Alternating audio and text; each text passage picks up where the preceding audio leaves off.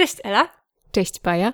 Dziś będą zapiski z czarnej Europy i z czarnej Ameryki.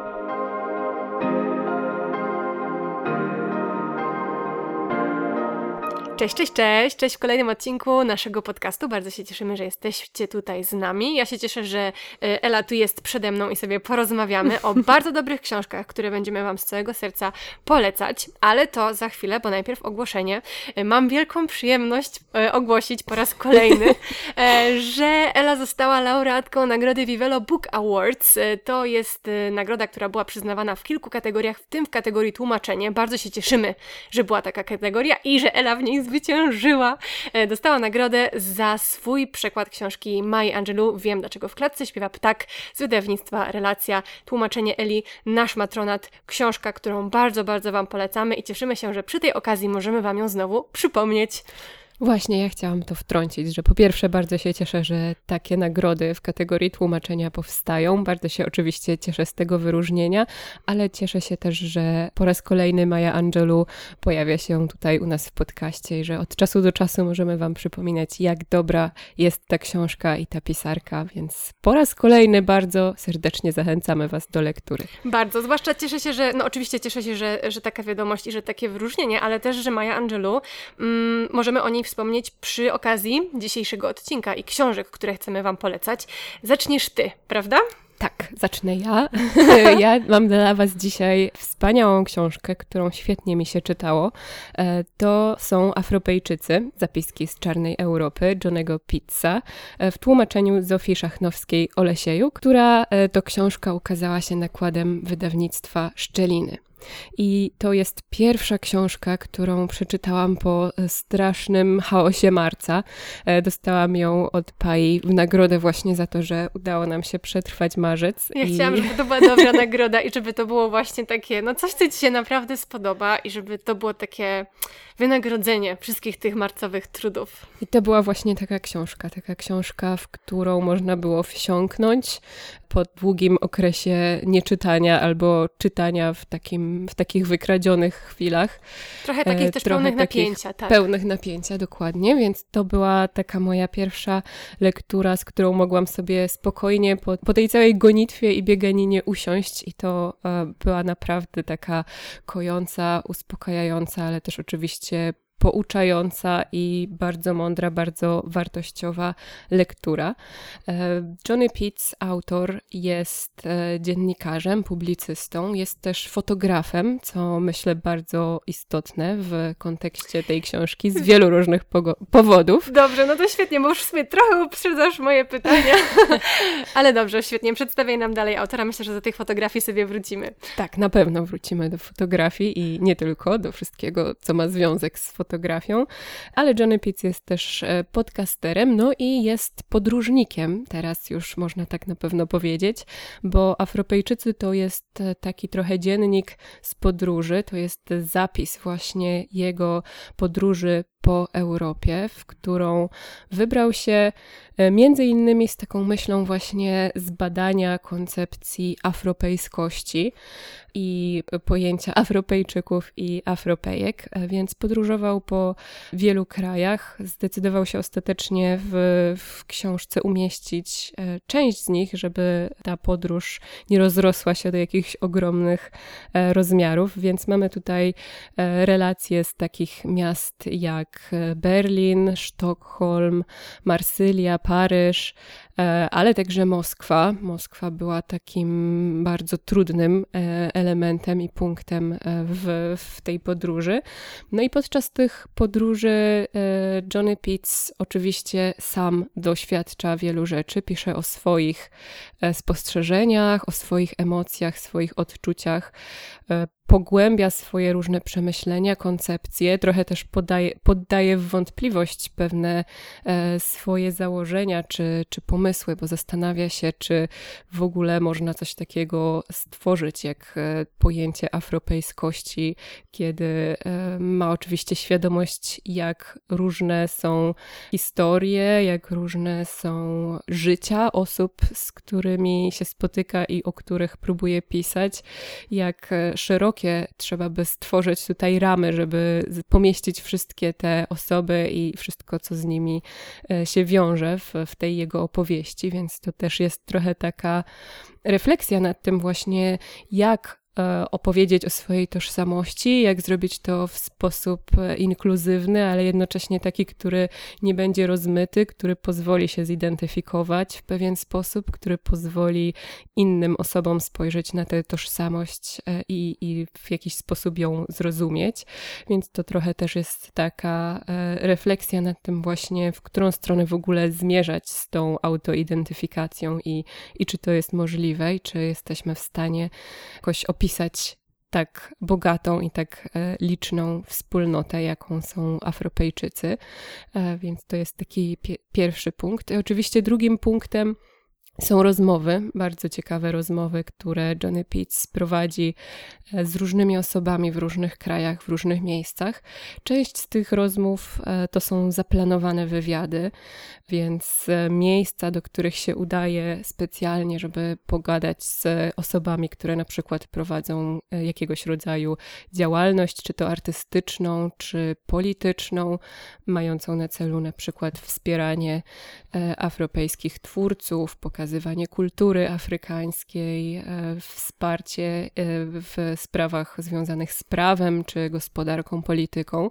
Więc to są te rozmowy które gdzieś zostały są przewidziane. Są punktem na tak, mapie konkretnym. Tak, są punktem na mapie, przystankiem, e, na którym wiadomo było, e, że się wysiada, e, ale są też te rozmowy spontaniczne, rozmowy, które pojawiają się właśnie dzięki jakiemuś zbiegowi okoliczności, po prostu spotkanie przypadkowe z jakąś osobą, czy na przykład z mieszkańcami hostelu, w którym Johnny Pitts się zatrzymuje, którzy opowiadają mu o swojej drodze życiowej, o swoich historiach, historiach, e, z ludźmi, których spotyka gdzieś na targu, na manifestacji, na wiecu, więc te, te rozmowy są bardzo różne i myślę, tych że... Tych miejsc spotkań też jest bardzo miejsc, wiele. Tak, mhm. tak, tych miejsc spotkań jest bardzo wiele. E, on z jednej strony e, chodzi po centrach miast, na przykład po centrum Paryża i podziwia te wszystkie znane z pocztówek widoki, z drugiej strony wybiera się na podmiejskie osiedle, gdzie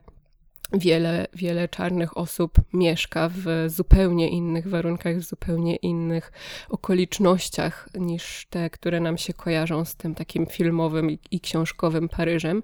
Więc właśnie te miejsca są bardzo różnorodne i w związku z tym te historie i te głosy też są bardzo różne i myślę, że e, z tego się wyłania taki bardzo ciekawy wielogłos. Pięknie opowiadasz. Y, ja wiem, że to jest piękna książka z Twojej opowieści i z takiego podglądania trochę, co tam na tych stronach się pojawia. No i gdy tak Cię słucham, moje myśli y, wsuną w, różnych, y, w różne kierunki i, i jakieś tak, mam kilka takich punktów zaczepienia, ale może skupię się na tym, o czym sobie pomyślałam w kontekście książkowym. I przypomniała mi się od razu książka Paula Presiado, którą omawiałyśmy parę odcinków temu. I to, jak to się łączy z tym, co powiedziałaś, co próbuje tutaj zrobić autor, czyli nie tworzyć jakichś sztywnych ram, sztywnej mm -hmm. tożsamości. To nie jest próba ustalenia jakichś granic, granic. w ramach mm. których ta um, afropejska tożsamość um, miałaby być zarysowana, tylko właśnie tożsamość jako podróż, co też wybrzmiewało z esejów y, Paula Presiado, właśnie to przekraczanie granic różnego rodzaju, y, czy to tych dosłownie geograficznych, czy tak jak ma to miejsce u Johnego Pizza, przekraczanie e, granic spotkań różnych e, ludzi, z którymi on się spotyka. Ta przypadkowość, która się tutaj pojawia, ta, nie, ta niezdolność do wytyczenia jednej konkretnej trasy, bo jednak gdzieś jakieś opóźnienie albo e, objazd się pojawią, więc mhm. wydaje mi się, że ta idea podróży jako właśnie tego wyznacznika budowania e, tożsamości, to, to jest coś, co chciałam trochę skomentować też w kontekście tego, co przypomniało mi się, o czym pisał właśnie Paul Presiado, a o czym ty mówisz, że proponuje nam tutaj Johnny Pitts. Tak, myślę, że też w ogóle bardzo ciekawą kwestią jest to, że sama ta podróż y, i zapiski z tej podróży to swego rodzaju przekroczenie granic, bo y, Johnny Pitts oczywiście o tym też wspomina, że kiedy myślimy o takiej kategorii czy takim gatunku, jakim są dzienniki z podróży e, i kiedy myślimy o wszystkich słynnych flanerach, to oczywiście e, ten gatunek jest zdominowany przez e, białych podróżników, w większości zresztą mężczyzn, więc na podróżnikach po, poprzestanę jako tych, którzy dominują w ogóle tę sferę podróżowania, odkrywania i pisania o tym.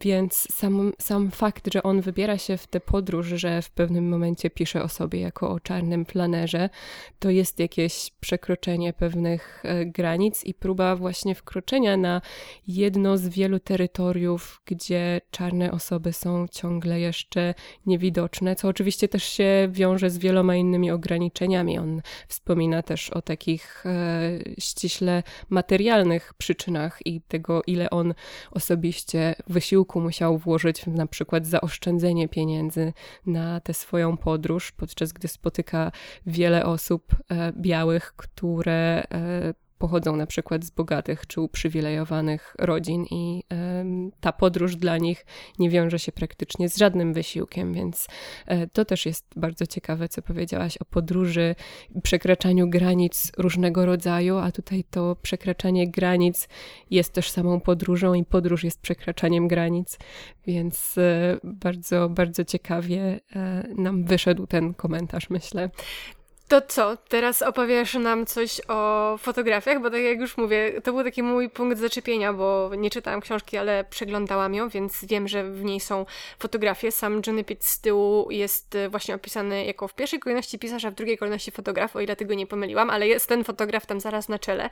Więc e, co to nam robi z tym, jak ta książka jest napisana, albo jaką rolę odgrywają właśnie fotografie? Czy najpierw była fotografia, a potem historia, albo najpierw historia, a potem fotografia? Dużo tych pytań, ale może może jakoś tak właśnie spróbujesz tam uchwycić tę fotografię w kontekście tej książki. Dobra, po kolei. To zacznę od fotografii jako takich, które też się w tej książce pojawiają i one bardzo mi się podobają. E, wprowadzają naprawdę świetny nastrój. To zazwyczaj są takie ujęcia osób e, wykonane gdzieś, tak przynajmniej się wydaje, z ukrycia, trochę ukradkiem. E, to są osoby, które są uchwycone najczęściej w swojej codzienności, ale też trochę w podróży, bo dużo tutaj jest zdjęć zrobionych na przykład na stacji metra, czy w pociągu, czy w ruchu, przechodniów, pieszych i tak dalej, więc mam wrażenie, że to są takie osoby, które podróżują przez swoją własną codzienność i przez e, swoje własne miasta i, i kraje. E, tych zdjęć jest też dużo więcej. Właśnie przed chwilą wsiąknęłam e, trochę na Instagramie Afropian. W książce jest też e, podany adres strony, gdzie można te zdjęcia e, między innymi z podróży Johnego Pizza oglądać i bardzo to polecam. Ale myślę, że to, że autor jest fotografem, uwidacznia się też w tekście. I ten tekst jest pięknie napisany z taką dużą, ja mam wrażenie, fotograficzną wrażliwością, e, właśnie taką umiejętnością dostrzegania detali i pokazywania um, nie tylko tego, jak dane miejsce wygląda, ale przez te detale wyglądu oddanie jego atmosfery, więc Johnny Pitts umie opisać światło, opisać fakturę, opisać kształty. Myślę, że za chwilę pokuszę się o przeczytanie jednego fragmentu. Może coś z tego, o czym tutaj opowiadam, się w tym fragmencie znajduje. E, no ale właśnie podsumowując to, co tutaj mówię o tej fotografii, o tej wrażliwości, to wszystko sprawia, że ta lektura jest naprawdę bardzo piękna po prostu, że ten zapis jest nie tylko ciekawy, nie tylko bogaty w fakty, w przemyślenia, w informacje, w rozmowy, te, te, spotkania. te spotkania i te różne głosy, ale jest też literacko naprawdę ujmujący i ta atmosfera tych wszystkich miejsc E, wyrasta bardzo, e, bardzo taki przekonujący sposób ze stron tej książki. Wspaniale. No to ja myślę, że zaproszę Cię do przeczytania tego fragmentu. Może jeszcze jakiś komentarz nam się pojawi po tym fragmencie, który przeczytasz. Co Ty na to? Tak. Muszę powiedzieć, że wybrałam ten fragment trochę na chybił trafił, bo nie mogłam się zdecydować w ogóle w którym Ale momencie tej książki. Metoda. Najlepsza metoda, zwłaszcza, że okazało się, że jest to jeden z moich no nie mogę powiedzieć ulubionych, ale jeden z takich bardzo poruszających e, momentów w tej książce, więc przeczytam najpierw, a potem zobaczymy, co ty o tym powiesz. Dobra, jestem ciekawa. Być może miało to związek z porą dnia, z tymi melancholijnymi popołudniowymi godzinami w środku tygodnia, kiedy całe to hałaśliwe towarzystwo, dzieci, nastolatki i dorośli, z wyjątkiem bezrobotnych, jest albo w szkole, albo w pracy, a w powietrzu unosi się dziwna atmosfera, którą można było poczuć w dzieciństwie, gdy udało się wymigać od szkoły, symulując chorobę. Jako dwudziestolatek właśnie w tych godzinach doświadczałem odrzucenia przez kapitalizm, ale teraz, kiedy znalazłem się poza zasięgiem systemu jako posezonowy turysta, zmierzając ku brukselskim przedmieściom, czułem się jakbym wkraczał w strefę mroku. Było szaro, deszczowo i wietrznie. Wokół mnie siedzieli głównie seniorzy o poważnych, zapadłych twarzach, zakutani w swoje płaszcze przeciwdeszczowe. Wszystkim udzielał się ponury nastrój. Tramwaj zanurkował w morze zieleni, mknąc po pojedynczym torze wciśniętym między ociekające deszczem jesienne drzewa rosnące po obu stronach Avenue de Tervuren, z pomiędzy których prześwitywały wolno stojące przestronne domy, eleganckie parki i luksusowe kamienice w słynnym koronkowym stylu belgijskiego Art Nouveau. Gdy tramwaj dotarł do końca trasy, byłem jedynym pasażerem, który wysiadł na ostatnim przystanku. Minąłem nieczynny pub mieszczący się w dawnym budynku stacji kolejowej, dwa upuszczone wagony oraz tabliczkę z napisem Spor Los, przepraszam za to. E, nie wiem, jak czyta się e, po flamandzku, uwaga dalej, co w języku flamandzkim oznacza bezszynowy i moim oczom wreszcie ukazał się monumentalny gmach Królewskiego Muzeum Afryki Środkowej, stojący smętnie w strugach deszczu pośród pustki. Wspaniały fragment, no ponieważ poprzedziłyśmy go rozmową o fotografii. Pierwsze, co sobie tak wyłapałam z Twojego czytania, były właśnie kolory i te próba odmalowania nastroju właśnie przez kształt i przez ruch i przez fakturę pojawiły się tutaj te e, płaszcze i tak dalej, więc to pierwsze, co mnie urzekło, to plastyczność tego opisu, mimo że sama atmosfera jest dosyć ponura w tym, co przedstawia nam akurat w danym momencie autor, ale podoba mi się też to, znowu podoba, może to nie jest dobre słowo, ale właśnie ten moment tego przyjazdu tramwajem i to mhm. wychodzenie z jednego świata i wchodzenie w drugi, właśnie to przekraczanie jakiejś granicy, nawet już na nieograniczonym terenie w pewien sposób. Wychodzenie z jednego miejsca i przechodzenie do drugiego, do dwóch kompletnie różnych światów. To są tak. takie moje pierwsze myśli, które tak. pojawiły się po tym, co przeczytałaś. Pojawił się też ten przystanek ostatni, na którym autor samotnie wysiada. Też, tak, nikogo już z nim nikogo nie ma. już z nim nie ma, więc ta samotna podróż, te przystanki, o których opowiadałyśmy, więc naprawdę wybrałam ten fragment przypadkowo, a pięknie się wpisał w naszą rozmowę.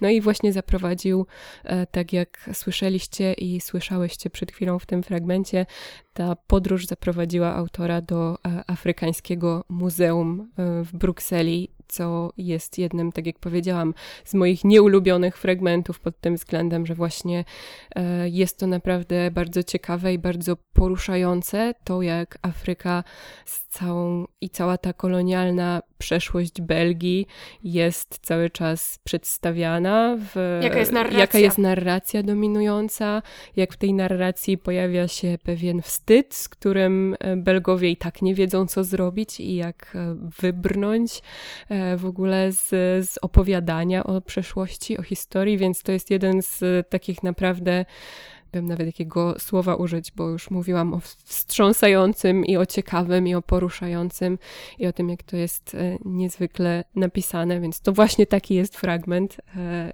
który, który zrobił na mnie ogromne wrażenie. Dziękuję Ci bardzo za tę piękną opowieść o zapiskach Johnego Pizza. Przy okazji chciałabym bardzo polecić, obie byśmy chciały bardzo polecić, podcast Zamorski e, autorstwa Bartosza Wójcika i Olgi Godlewskiej. Tam w jednym odcinku również możecie posłuchać o Afropejczykach, e, o Johnem Pizzie. Bardzo ciekawe nagranie. Serdecznie Wam polecamy zapoznanie się z podcastem Zamorskim i pozdrawiamy serdecznie twórcę i twórczynię podcastu Zamorskiego.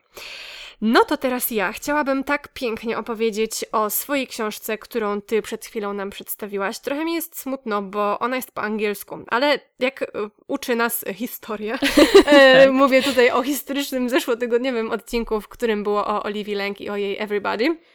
Okazuje się, że książka ta wyjdzie po polsku. Tak więc mam tutaj nadzieję, że książka, o której powiem za chwilę, również e, pojawi się kiedyś w tłumaczeniu na polski. A jest to książka Ediego S. Gloda Jr. Begin Again, James Baldwin's America and its Urgent Lessons for Today. I to jest taka książka, która przeleżała sobie trochę na naszym parapecie, z rok chyba. Czekając na swój moment. Czekając na swój moment. I e, ten moment na tę książkę nadszedł. I to było przepiękne spotkanie z pisarstwem Ediego Gloda Jr. Tutaj myślę, mamy podobny, mm, podobną wartość zaraz, która e, nam się e, rzuciła e, w oczy jakoś tak emocjonalnie zrobiła na nas wrażenie, bo ty też zaczęłaś od tego, jak dobrze się tę książkę czytało mhm. i, i jak, mm, jak ten język tutaj działa bardzo na korzyść tego odbioru i to samo dzieje się u Ediego S. Gloda Jr. Przepięknie jest ta książka napisana. I, I, to w ogóle jest bardzo ciekawie skonstruowany tekst, bo mamy tutaj oczywiście Jamesa Baldwina w podtytule. Więc to jest książka przede wszystkim o Jamesie Baldwinie, ale tutaj dzieje się bardzo wiele ciekawych rzeczy, bo to nie jest do końca biografia Jamesa Baldwina. Eddie Glodd Jr. podchodzi do twórczości Jamesa Baldwina, którego jest znawcą. Sam Eddie Glodd Jr. jest akademikiem, profesorem, więc on podchodzi do tych e, tekstów e, Jamesa Baldwina i stara się znaleźć odpowiedź na to, co z tą Ameryką, e, co ze społecznością afroamerykańską, co z historią różnego rodzaju ruchów na rzecz praw osób czarnych w Ameryce. I on próbuje tych y, odpowiedzi na te pytania szukać właśnie w twórczości Jamesa Baldwina, więc z jednej strony mamy ten trochę element biografii, no bo chcąc, nie chcąc, musimy trochę poznać, autor musi nam trochę y, przedstawić y, Jamesa Baldwina. Pojawiają się oczywiście teksty, ale nie tylko książki, bo są też listy i wywiady, bardzo wiele cennych źródeł, do których dokupuje się y, autor, możemy tutaj poznać, więc znowu nie tylko ta literackość, ale też ta obecność Jamesa Baldwina w polityce, w kulturze, w aktywizmie nam się tutaj pojawia, więc te wiele twarzy Jamesa Baldwina przybliża nam e, Eddie e, S. Glott Jr. Mm, I znowu to jest ta pierwsza warstwa. Potem oczywiście wchodzi ta osobista, osobiste doświadczenie autora, bo autor również jest tutaj obecny w kontekście tego, co on czuje względem twórczości Jamesa Baldwina, a czuje bardzo wiele. I co on czuje jako czarny Amerykanin w społeczno- w świecie trumpowskim, bo to jest książka, która powstała właśnie w czasie, kiedy Donald Trump został wybrany na prezydenta Stanów Zjednoczonych. Więc znowu mamy te bardzo osobiste doświadczenie, które skłania do jakiegoś rodzaju rewizji, do zadawania sobie różnego rodzaju pytań, do próbowania pociągnięcia kogoś, czegoś do odpowiedzialności mhm. za ten stan rzeczy, za ten moment w historii. Więc znowu osobista historia nam się tutaj pojawia, więc to jest kolejna taka warstwa. Ale jeszcze nie ostatnia. Ale jeszcze nie ostatnia, bo oczywiście, y, ponieważ zarówno James Baldwin był bardzo y, aktywnie komentującym sytuację w Stanach Zjednoczonych y, pisarzem, poetą, działaczem. Tak samo Eddie S. Glodd Jr. komentuje i odnosi zarówno myśl Jamesa Baldwina do współ czasów współczesnych, jak i przedstawia nam swoje własne e, przemyślenia, jakiegoś rodzaju komentarz na temat tego, w, jakim, w jakiej sytuacji znajduje się teraz Ameryka. I wszystko to razem jest naprawdę pięknie nie wiem, użyję słowa spakowane, bo to jednak nie jest gruba książka. No właśnie. No właśnie, ale jednak jest to bardzo dobrze razem y, złożone w jedną całość i czyta się to po prostu wspaniale. Ja Jamesa Baldwina znam raz z filmów i z jego wypowiedzi y, na tematy dotyczące rasizmu i tego, co się dzieje w ruchu praw obywatelskich, więc znam go bardziej od tej takiej aktywistyczno-komentatorskiej i eseistycznej strony, a nie czytałam w ogóle jego powieści. książek, powieści, mhm. dokładnie. Więc to jest taki wielki brak, z którego zdałam sobie sprawę, yy, a, jak, a zdałam sobie sprawę, jak bardzo yy, nośnym yy, również medium jest powieść dla Jamesa Baldwina, więc to jest takie, taka potrzeba, która się we mnie zrodziła po lekturze tej książki.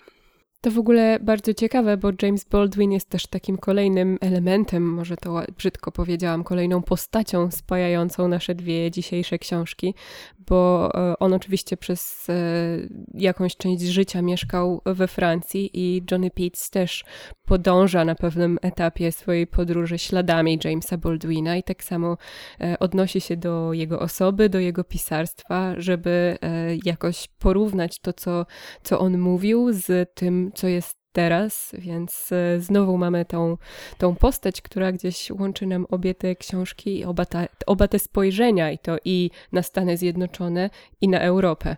Tak, e, no mówisz tutaj właśnie o podróży śladami. Oczywiście to jest też coś, co robi e, Eddie S. Glot Jr., bo on nie tylko idzie śladami tymi takimi tekstualnymi, mhm. które tutaj się pojawiają, tylko właśnie też fizycznie po prostu udaje się w miejsca, gdzie przebywał James Baldwin, szuka jakiejś takiej jego fizycznej e, obecności, próbując jakoś odnieść to też znowu raz do siebie, dwa do e, Stanów Zjednoczonych. No i naprawdę bardzo bym chciała, żeby ta książka wyszła po polsku, bo no, jest bardzo wartościowy tekst. E, piękny i spójny komentarz na wiele różnych trudnych tematów, z którymi myślę wiele z nas powinno sobie zacząć jakoś sobie, sobie układać. Eddie Glot Jr używa paru takich ciekawych e, koncepcji, e, żeby przybliżyć e, swoim czytelnikom i czytelniczkom myśl antyrasistowską. Na przykład jedną z takich koncepcji, która pojawia się tutaj w Begin Again, i przypomnij mi, żebym przeszła do tytułu za chwilę, Ela. Dziękuję. Dobrze.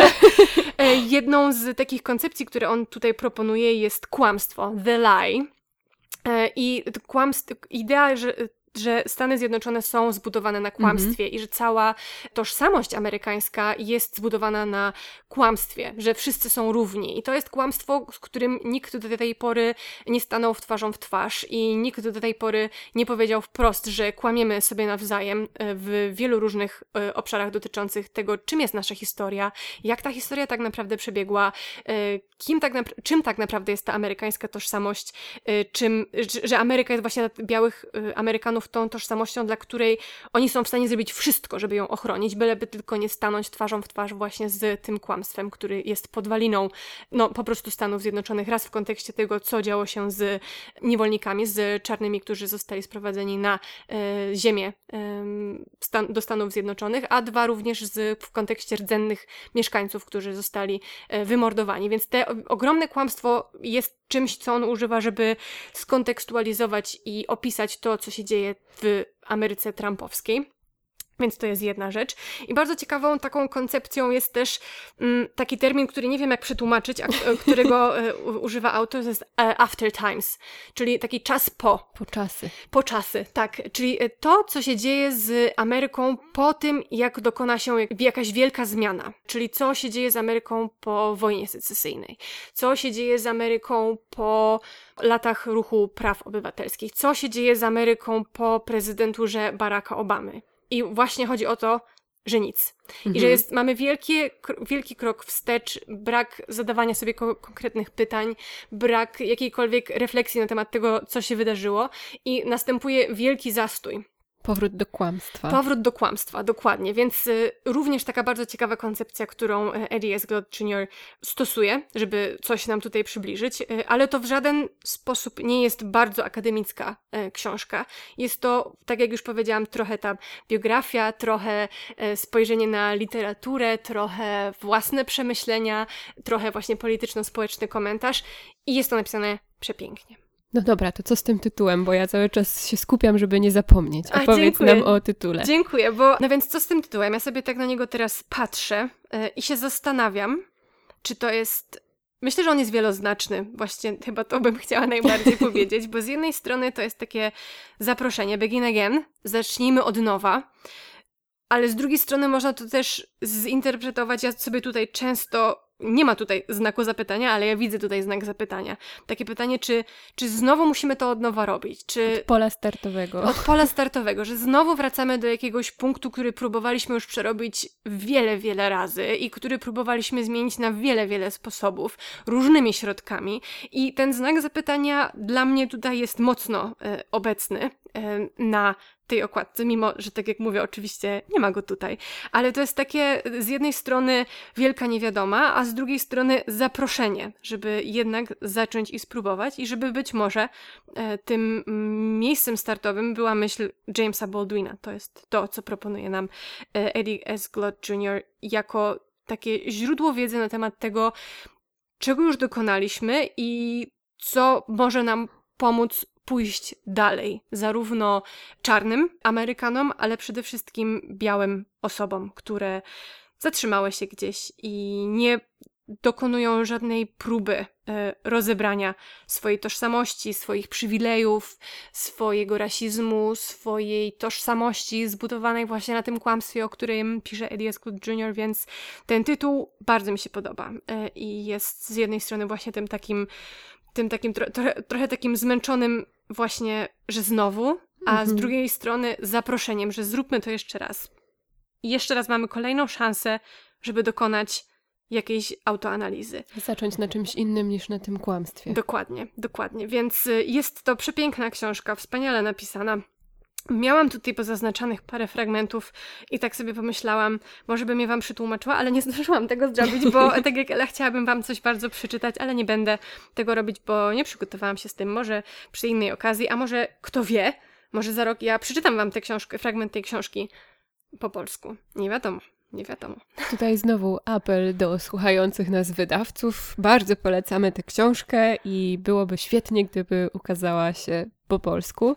No a wszystkich pozostałych słuchaczy i wszystkie pozostałe słuchaczki bardzo serdecznie zapraszamy do lektury, e, czy to Afropejczyków, którzy już dostępni są na szczęście po polsku, czy to Begin Again, jeśli czytacie po angielsku. Jeśli nie, to razem z nami trzymajcie kciuki, żeby polskie wydanie też się już wkrótce pojawiło.